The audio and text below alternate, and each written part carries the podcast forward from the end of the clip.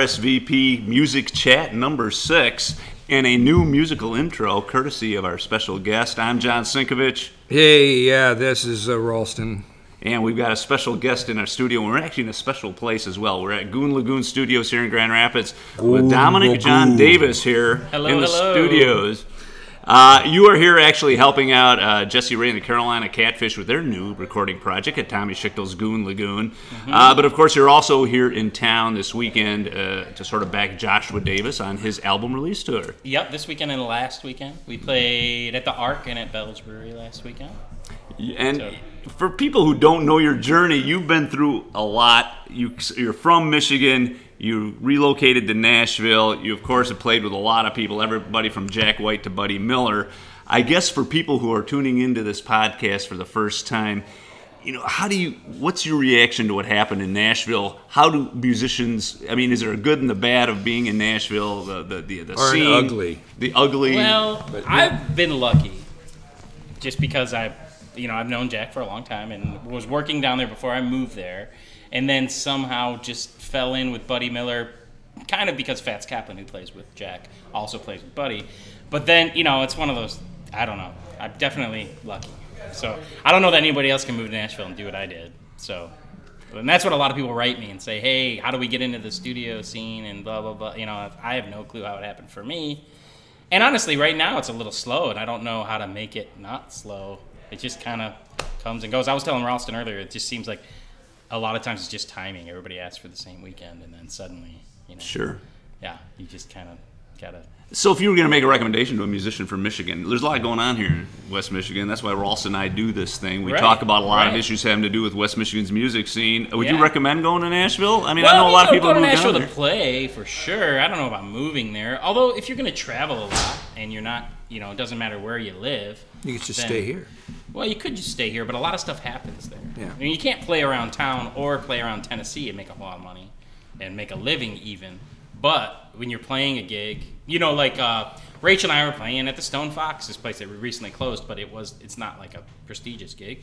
And Dave Leonard, this engineer who happened to record Purple Rain and uh, all of John Mellencamp albums and all, and you know, he So sees people me. passing through. He's no, he lives there. He sees me recording with Rachel, and he asked me to play Brian Setzer's album. I mean, like that's just kind of how it happens Yeah. there. So, you know, you play gigs because that's what we do, but it doesn't necessarily sustain you there. You know. Yeah. And Rachel now, we we do play gigs a lot just because we have to, because that's what we do. But Mm-hmm. uh, she's getting a lot more session work and doing a lot more stuff down there too, which is For those that might not know, Rachel Davis and Dominic John Davis are, of course, a married couple and uh, living in Nashville. I guess from the standpoint of what's happening from afar, now you can see what's happening in the music scene. You still keep really in close touch with a lot of people here in Michigan. You're playing with Joshua. to, You used to be in Steppin' in it.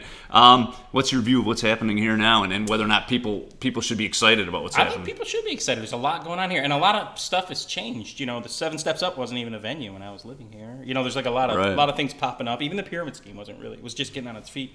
Um, it just seems like a lot of people are doing a lot of cool stuff here. So the one thing here it's hard is people get stuck here. You know, and I don't know if that's a bad thing, but People don't get stuck in Nashville.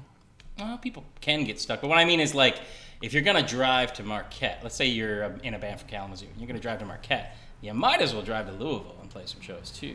You know what I mean? That's what I'm always trying to tell young bands: like, hit Chicago, hit Indianapolis, hit Toledo, hit Minneapolis, or hit every major city because it kind of we saw that with stepping in it where you're playing like kind of in the middle of nowhere playing a lot of barns that's cool but it kind of has a, a ceiling there that goes away quickly you know So so across the state line. or just just major markets and ticketed shows. You know, like the concerts in the park and everything are great, but it, it, if you really want to do it, you got to Something kind that I, somebody just posted, they were talking about the, the, the idea of ticketing shows. Uh, they, they were asking, or, or even door uh, door collection. Right, okay. Like, say, if you show up, should the person at the door be able to determine whether or not they let somebody in? If there's if there's ten people at your show, they should let everybody in. That's right. you know what I'm saying. That's, what where I'm coming thinking. from. Yeah, so because they want them to they want them to be at the bar or whatever it is. To be, Okay, all right. But what I mean by ticketed shows, is like if you're gonna, you know, the Ark for us with stepping in it very early on. The Ark was the first proper ticketed show we did. Mm-hmm.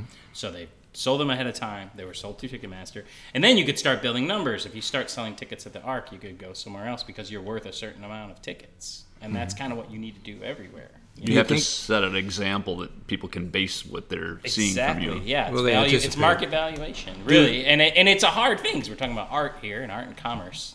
That, that where they meet, it's always a weird intersection, you know. Darry, you think there's a ceiling for on, on the ticketing thing? Because Not on the can't get ticketing it thing, of, on the non-ticketing thing. There's a Uh, ceiling.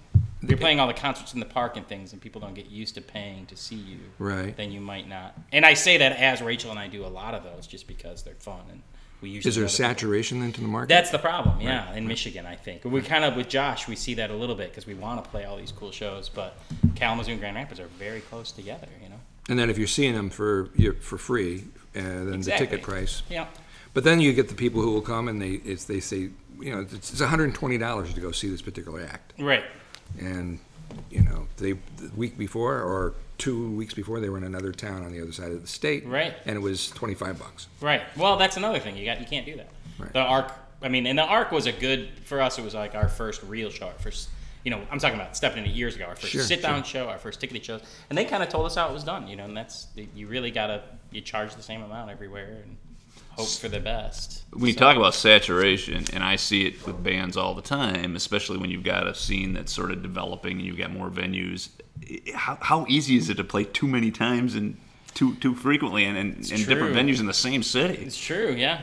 And then you know, there's something. There's there's. I mean, Stepping in it played every Monday for 13 years, and so we couldn't really do anything else in Lansing. I mean, Right. we would do the Creole Gallery or something every year, once a year or something like that. But that but that also sustained us. So it's kind of a, you know, there are no rules. Things are changing now. But there are there, there are artists that, that are like that in in Nashville too. They're like a regular at a certain certain place, like the Station Inn. You can go. That's every, a little different though because Nashville is kind of what you have to do there Mm-hmm. because nobody makes any money playing gigs there. You know, it's like a tip jar situation kind of. so you, it's all, all tips. Almost always. Really? Or, No I mean, the, the Broadway thing, like going downtown. Rachel and I played the Bluebird. It's a ticketed thing. Right. Or uh, yeah, yeah. Nashville's it's unique. So the many tip jar. So you get. I mean, this is literally a way that people make money. in Nashville, yes, yeah. I mean, I, I don't do that, but a lot of people do the Broadway thing. They're four-hour gigs with no break, and it's tip jar only. Those are the ones you see in the in, in the windows. and Yes, it's, exactly. and it's pouring out on the streets. Yeah, Layla's and Roberts and A- Acme Feed and Seed, all those down there. So Well, we were just talking about this uh, before we went uh, started the podcast about how album sales are so low these days. It's really difficult to you know, get the, the kind of sales that everybody used to enjoy back in the heyday of rock and roll. It's and true, yeah. Well, although it's changing, I mean, one one thing people are saying is streaming is getting so it's exponentially growing. So maybe one day the revenue there will be the same. But the problem there is the technology is worth more than the music.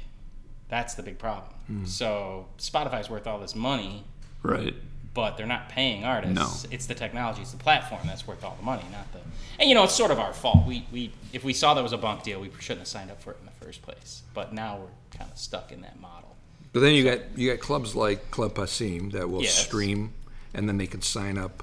It's kind of like the Stage It or things Yeah, like that. Is concert that, window. Yeah, yeah, we do that that, with Josh a lot. is that happening in Nashville then too, or that's not Um, really? not so much. Yeah, I mean, some people like Music City Roots. It's like a radio and TV show. Uh-huh. Right. They, uh, But that's just free, right? You don't really like.